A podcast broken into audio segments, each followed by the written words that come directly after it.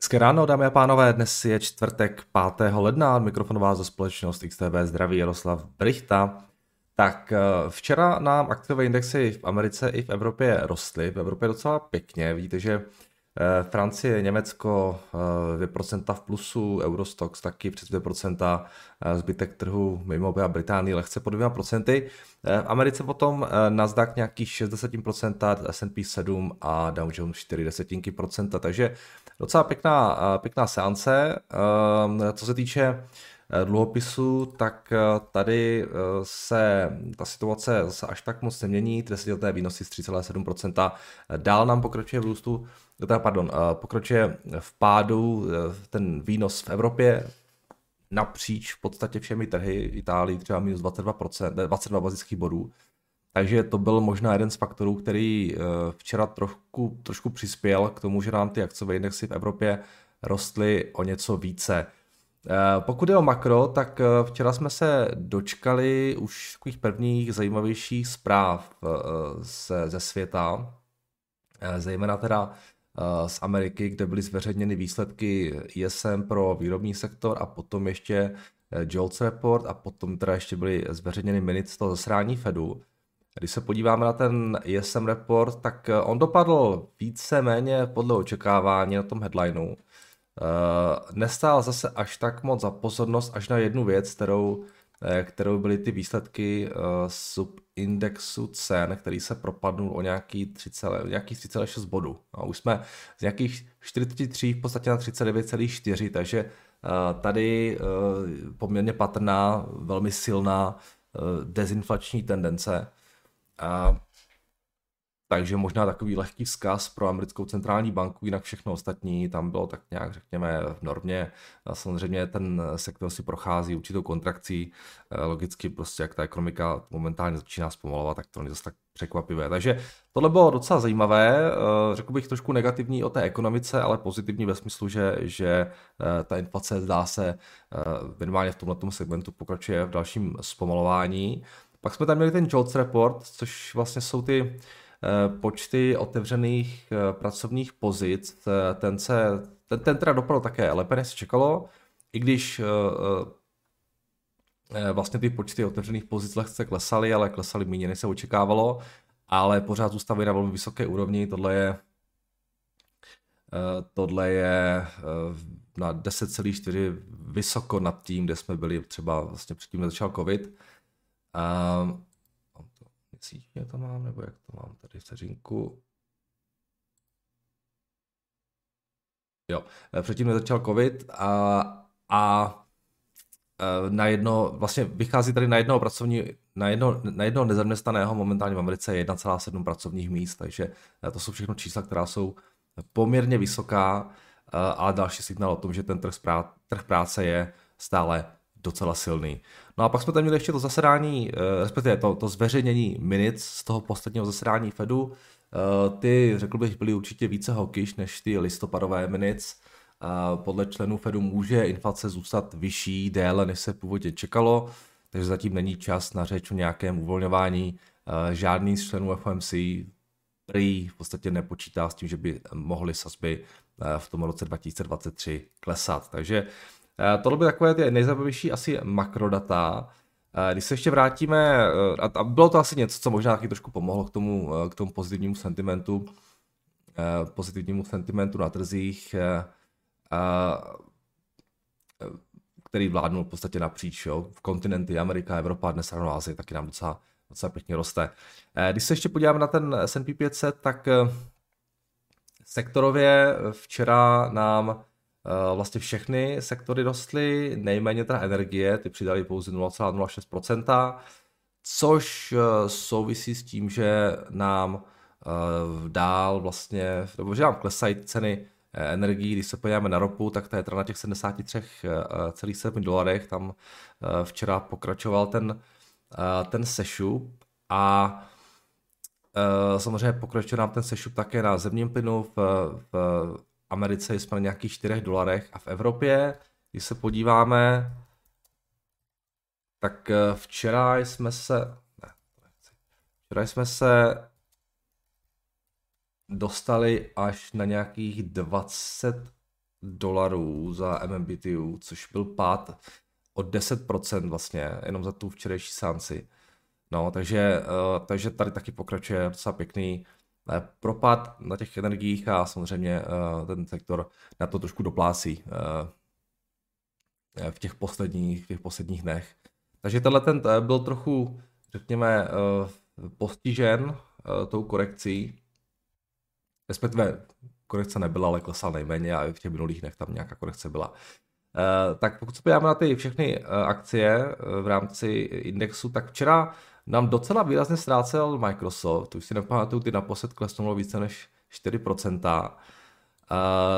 Ten důvod propadu byl teda, musím říct, docela, docela zajímavý a trošku se mi tomu nechtělo věřit, ale prý to bylo kvůli reportu UBS, která firmu downgradovala z buy na neutral kvůli obavám ze zpomalení jejich cloudového biznisu. Azure teda by mělo zpomalit podle UBS. Představte si, že se smolíte v bance nějaký vlastně report a když se, zrovna, když se to zrovna na trhu sejde, tak mu umažete firmě 60 miliard dolarů na market capu, což je shodou okolností ekvivalent jedné UBS. Jo. Takže to bylo docela, docela zvláštní.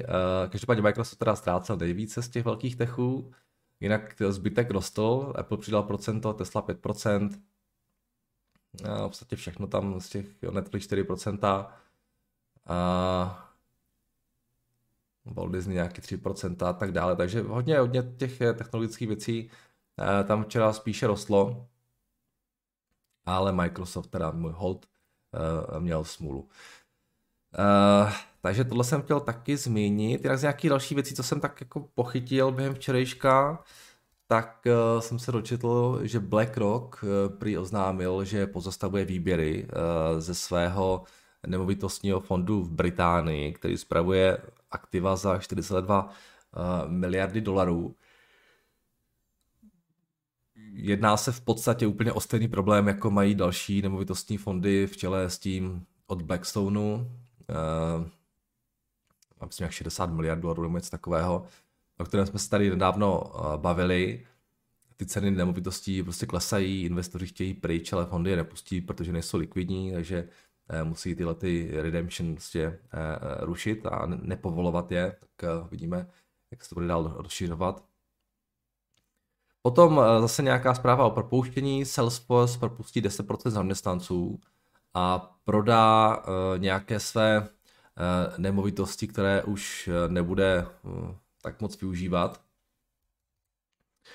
Eh, to propouštění by mělo skončit až koncem roku 2024 a co mě teda zaujalo, musím říct, tak náklady s tím propouštěním spojené, nějaké odstupné a tak dále, údajně mají dosahovat něco mezi 1,4 a 2 miliardami dolarů.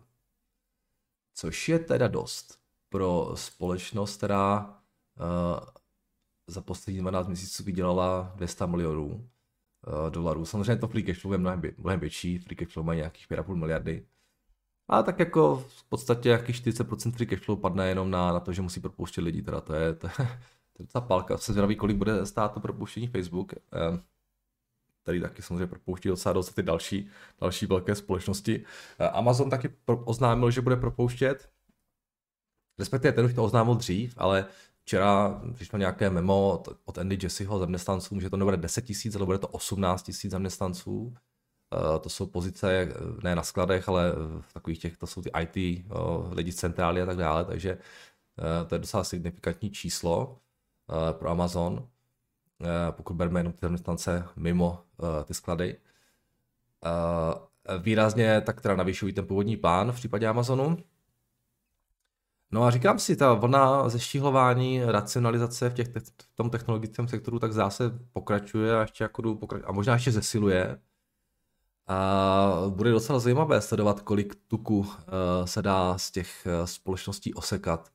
Jo, Elon uh, na příkladu Twitteru všem ukázal, že to jde. Jo, a, a možná, že až tenhle ten cyklus hospodářský celý skončí, tak se dočkáme v Silicon Valley nějakého docela zajímavého růstu marží. Eh, které byly v minulosti tlumeny tím eskalujícím přetahováním se o eh, pracovní sílu eh, a velmi štědrou zaměstnaneckou politikou. Jo. Tam určitě nějaký, nějaká value v tom techu na úkor těch benefitů a tak dále. Jo, a celkově to těch zaměstnanců tam určitě nějaká value se dá ob, jako vytvořit.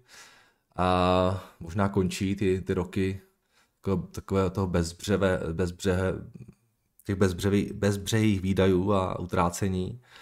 A, a uvidíme, bude zajímavé, a, co z toho nakonec vznikne, jo, jestli tam třeba dojde fakt nějakému jako navýšení marží po tom, co ten cyklus odezní a ta ekonomika se dostane trošku do nějaké normální a, situace.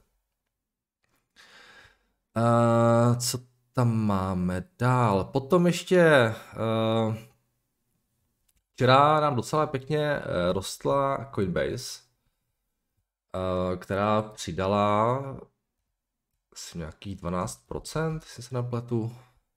No, 12%. Poté, co se dohodli s newyorským finančním regulátorem na tom, že zaplatí pokutu 100 milionů dolarů za to, že prý umožňovali některým uživatelům otevírat účty, aniž by je dostatečně prověřili, v podstatě souhlasí, nebo no, v podstatě to bylo jako nějaké obvinění, že porušovali AML, eh, AML pravidla, eh, ale ta pokuta je docela nízká, což teda včera okamžitě pomohlo i mezi shortaři velmi oblíbeným, velmi oblíbené kryptobance Silvergate, která teda podle eh, shortařů může mít do budoucna taky nějaké problémy spojené s porušením AML. Takže Silvergate včera, to je taková banka, která v podstatě jako spravuje depozita spousta, spousta těm burzám a tak dále, včetně třeba FTX, eh, tak Silvergate včera rostla o 20, 27% dokonce eh, na zprávách od té, z té, z té Coinbase. Takže pár docela zajímavých pohybů na pár titulech. A když jsme u těch pokut, tak ještě uh, jednu věc, včera se objevila také zpráva o tom, že si Evropa bere další výpalné od amerických technologických společností. Eh, tentokrát dal evropský regulátor pokutu 400 milionů dolarů společnosti Meta za to, že uživatelům Facebooku a Instagramu Představte si, nabízí personalizovanou reklamu, přestože s tím souhlasili ve smluvních podmínkách při zakládání účtu. Takže Meta s verdiktem samozřejmě nesouhlasí a hodlá se odvolat, tam bude, prostě, to bude ještě proces na, na dlouhou dobu. Uh, a to je více-méně všechno, co jsem asi tak k tomu včerejšku měl. Eh, když se mrkneme na FX, tak včera se nám trošku zvednul eurodolar z nějakých 1,05 na 1,06. A ten, ten risk on zdá se pomohl i dalším měnám na pádu s americkým dolarem, Libra taky silnější po včerejšku. A Japonec teda ne, ten, ten je taky uh, risk off měna. Respektive včera byl risk on, tohle jsou dolar a Japonec jsou risk off měny, to znamená, když ten trh je nervózní, tak spíše rostou. Kanaděn nám eh, taky dokázal spevňovat vůči americkému dolaru docela pěkně. Australand, jak by jsme, ten Novozelandian taky rostl, i když teď se tam pak se zase vrátil trošku zpátky, takže tam ty zisky nebyly až tak velké. Kačka nám spevňovala vůči americkému dolaru, ta je zpátky na nějaký 22,5 eh, korunách za eh, dolar. Zlato pořád kolem těch 1850 dolarů, stříbro 23,70, ropa na to jsme se už dívali, tohle jsou potom ty indexy. A Bitcoin 16 800, Ethereum nějakých 1250 dolarů. No, tak uh, asi ode mě to bude všechno. Ještě se pojďme podívat na to, co nás čeká dnes. Máme tam eh, ADP report z pracovního trhu, což je taková ta předzvěst těch pátečních NFPček. Claimsy budou zveřejněny v Americe a to je víceméně jako všechno z těch zajímavějších věcí. Zásoby zemního plynu ještě a zásoby ropy v Americe budou taky zveřejněny. A pokud jde ještě o futures, tak ty vypadají, ty vypadají takhle. V podstatě držíme se na těch včerejších close v Americe i v Evropě. Asie nám dnes ráno trošku roste. Jinak ještě, když jsme u té Asie, tak Uh, zapomněl jsem zmínit, pokračují v růstu hlavně ty čínské uh, stoky. A to docela jako solidním růstu. Baba včera přidala 12%. A mimo teda ten reopening a, a tak dále, tak nemáme babu tady, tak uh, opravdu jako moc pěkný růst těch posledních několika seancích a mimo teda ten reopening a tak dále, tak zaujala i zpráva o tom, že Peking prý dovolil společnosti navýšení kapitálu pro Ant Group ve výši 1,5 miliardy dolarů, což podle některých signalizuje, že by Peking možná konečně mohl polevit v tom, jak na ně regulatorně zaklekl v těch minulých dvou letech. Rostly Tencent 8%, JD 14%, řada dalších eh, čínských společností a s nimi samozřejmě roste i ten technologický kvěp, eh, to ETF čínské technologické společnosti. A už to vypadá docela pěkně. Eh, samozřejmě pořád něco dohánět, ale, ale ta rally od toho, od toho října, kdy vlastně jsme byli na tom low, už na tom kwebu dosahuje 87%. No, to není úplně uh, zanedbatelné, ale tak jako samozřejmě jsme na 34 eh, dolarech, byli jsme na 100, takže v tom úplně absolutním píku. Nikdo neříká, že tam dostaneme na toho píku, ale minimálně třeba na ty úrovně před tím covidem, tak to bylo pořád, to je pořád nějakých 46 eh, dolarů na tom kwebu. Takže Čína taky docela, docela, docela fajn. No, ode mě to teda všechno a pojďme se podívat na vaše dotazy, které jste mi tady zanechali včera. Tak, ohledně s tím AI chatem jsem zachytil to, že Microsoft is preparing to launch a version of its Bing search engine that uses the artificial intelligence behind ChatGPT, jasně. Jo, jo, a, taky jsem to zachytil. Um, možná trošku riziko pro Google. Jo, hodně lidí spekuluje o tom, jaký riziko tohleto vytváří pro Google. Uh, samozřejmě Google asi, v, on má taky své jako AI, které je možná ještě lepší, že jo. Uh, oni mají taky tu AlphaFold a jo, ten search funguje na, na velmi jako solidním AI. Uvidíme, uvidíme, s čím Microsoft přijde, ale tak jako určitě je to zajímavá myšlenka, že by, uh, že by ten chat GPT mohl trošku usnadnit uh, vyhledávání uh, a nedivím se, Microsoft to zkouší, takže bude zajímavé sledovat, jakým způsobem se tohle bude dál vyvíjet. Ale mě spíše zajímá, musím říct, jako ta implementace uh, v rámci toho chat GPT v rámci těch konkrétních už existujících produktů Microsoftu. Já si myslím, že to má jako obrovský potenciál. Ale tam zase, jako oni už tam mají tak dominantní postavení, že, že to tam asi netlačí nějak jako, jo, uh, tam jako by žádný market share nezískali, jo, tak asi dává smysl, že se víc teďka zaměřují třeba ten, na ten Bing, nebo nevím, třeba dělají něco v tom, v těch vlastních produktivity uh, tulech. Tak dobrý den, v poslední době vidíme u evropských akcí silný růst, naopak USA budou buď stagnaci nebo pokles. Můžu poprosit o váš názor, proč si myslíte, že tomu tak je? Uh, je tomu tak podle mého názoru hlavně, protože v Amerika je do značné míry tvořena technologiemi, takže to, že klesají ty techy, tak dost jako zatížilo ty americké indexy. A možná je to taky dáno tím, že ta Evropa přece už byla docela jako fakt levná. Jo? A teďka zase začínají klesat ty ceny energií, plyn, elektřina a tak dále, takže možná trošku nějaká úleva pro ty firmy, i když pořád jsou ty ceny docela vysoké. ale jo, řekl bych kombinace těch, těch faktorů, jo, složení těch indexů, energie levnější, celkově levné akcie v Evropě. Um, typnul bych, že tohle budou ty faktory, které tam hrají roli.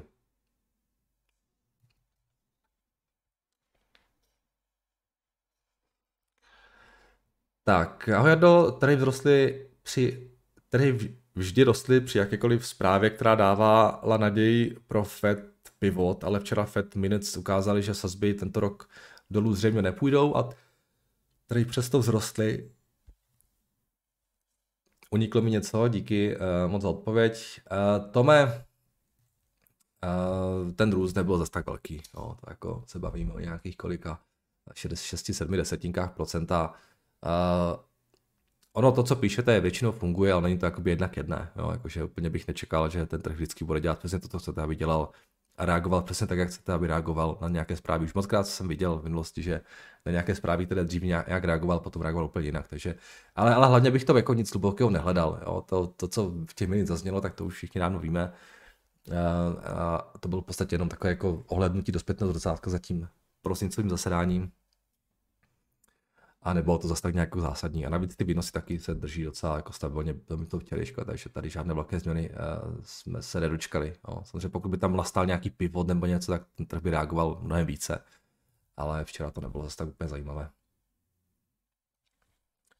Tak, ahoj, byl bys tak hodný a mohl bys se podívat na ticker GoPro uh, v Bloombergu, uvažuji o dlouhodobější pozici a zajímá mě očekávání pro následující roky a tvůj všeobecný názor na firmu.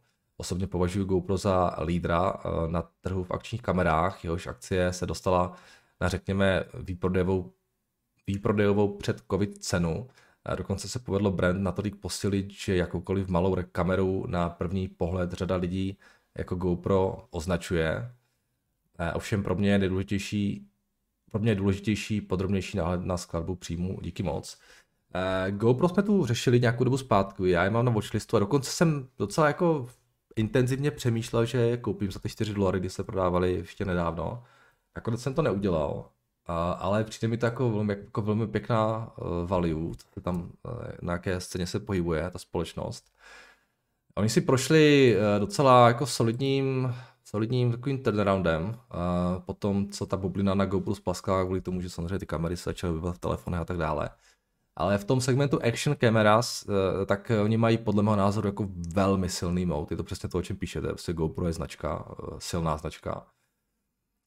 Navíc se jim podařilo mm, pěkně eh, vybudovat ten subscription business a ten software, tom, který tomu prodávají. Já mám pocit, že to už dělá nějaký 20 milionů dolarů nebo něco takového.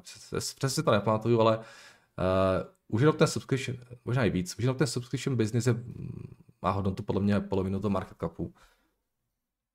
Uh, úplně v pohodě. Uh, takže mně se to líbí. Uh, ale co se mi tam vždycky trošku nelíbilo, musím říct, je ten, je ten, je ten founder, jo, ten CEO.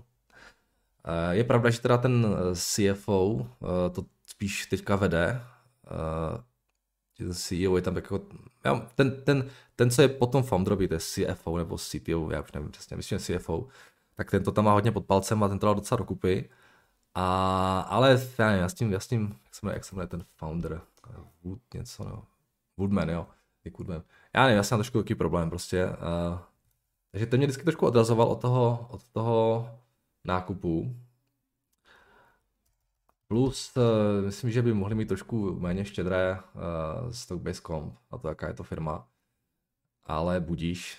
Uh, ale jinak jako, jo, líbí se mi to. Ja? Přijde mi to, přijde mi to zajímavá, zajímavá uh, value. Jo. Oni, oni jo, v tom roce 2021 vydělali 350 milionů dolarů, teď mají market cap 800, samozřejmě to byl jako mimořádný rok, ale uh, v nějakých těch jako 70, 100 milionů v podě si myslím můžou jako stabilně dělat. Oni fakt ten business dali docela dokupy oproti tomu, kde, jo, dřív nevydělávali, ale fakt dřív měli ještě ten subscription business a tak dále, teďka už fakt jako to docela pěkně, podle mého názoru, stabilizovali ten, ten, ten business. A a ten brand, říkám, je, je strašně silný a oni v tom Action Cameras mají za nějaký 90% podíl nebo něco takového. No, takže to je jako pojem, ta značka. Uh, no, mají 300, 350 milionů cash, uh, 600, 600 milionů je IVčko, takže by to bylo pod desetinásobkem za, na IVčku. No, na čtyřech to bylo. Na, na těch čtyřech jsem se na to dívala a přemýšlel jsem nad tím, no, teď už. Teď už uh, No tak pardon, na pěti teda, na čtyřech to nebylo, na pěti, jo. Takže ono to ještě nebylo, já jsem si to na čtyřech. A nebo pod těm pěti někde, to je jedno. Asi tady, tady někde nad tím, myslím, že to bylo v tom, v tom září, říjnu jsem se tak jako díval, teď, teď už, teď už ne, teďka zase vyklesaly všechny ostatní ty růstovky ještě mnohem víc, takže jsem zase jako víc těch. Um, ale jo, je to zajímavé. Zajímavé. Mají tam nějak ty segmenty, mají tam to, už to mají tam to subscription nějak. A já myslím, že tam v tom subscription mají snad nějaký 20-30 milionů, něco takového. A to je jako super high margin samozřejmě produkt, takže.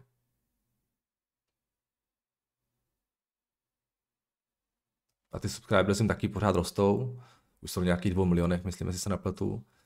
Takže krásně jim to, pak ten, ten business jim roste docela pěkně jo, v tomhle v tom subscription segmentu.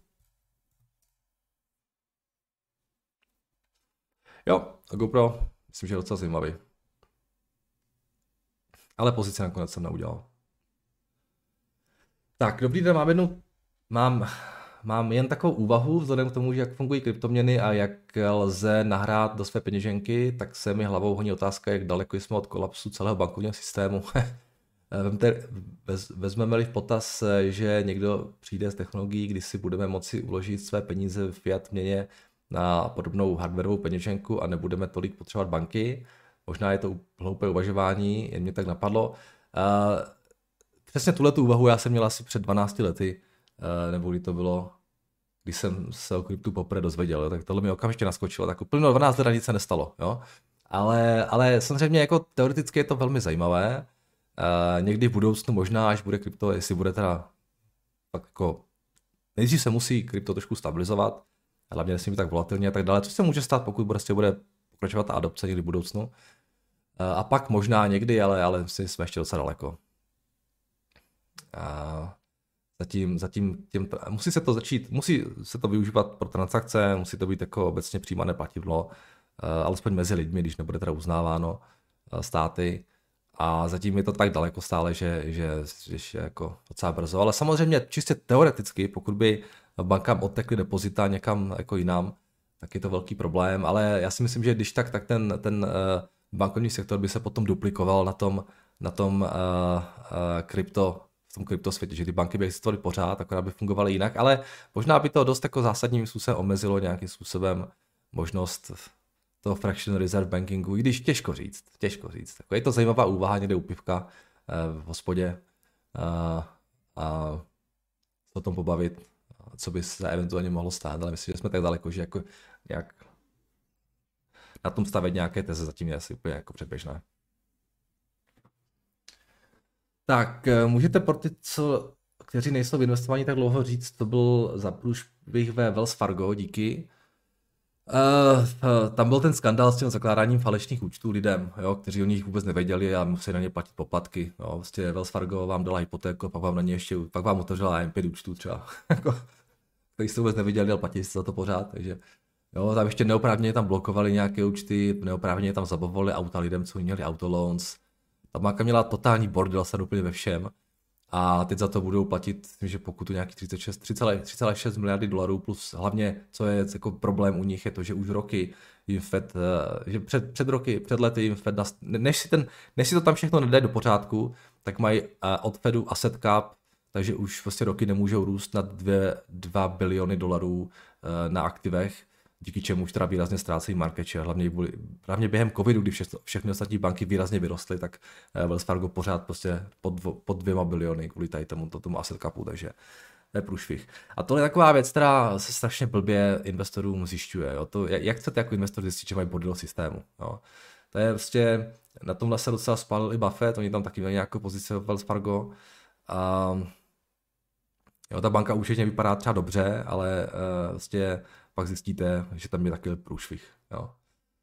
Takže to je to, co se včera mluvilo, že můžete mít nějakou, nějakou firmu, nějakou banku, ale pak na vás vybavne nějaký takovýhle, takovýhle totální fuck up, který prostě jako investor pak zjistíte těžko. Jo.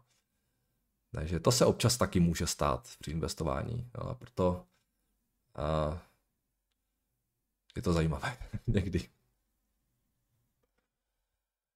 Tak, uh, zdravím na Netflixu, nový dokument, seriál o Medofovi. OK, díky, to jsem nevěděl, Lukáši. Může být zajímavé. Já mám rád tady tyhle, ty, tyhle ty věci na Netflixu, co jsou jako toho finančního světa. Občas tam dělají dobré dokumenty. A prostě ten Wirecard byl super. Tak jo, eh, namaže mi to dotazy, žádný dotaz není, takže díky za vaše dotazy a samozřejmě pište dál a uslyšíme se opět zítra. Mějte se krásně a naslyšenou.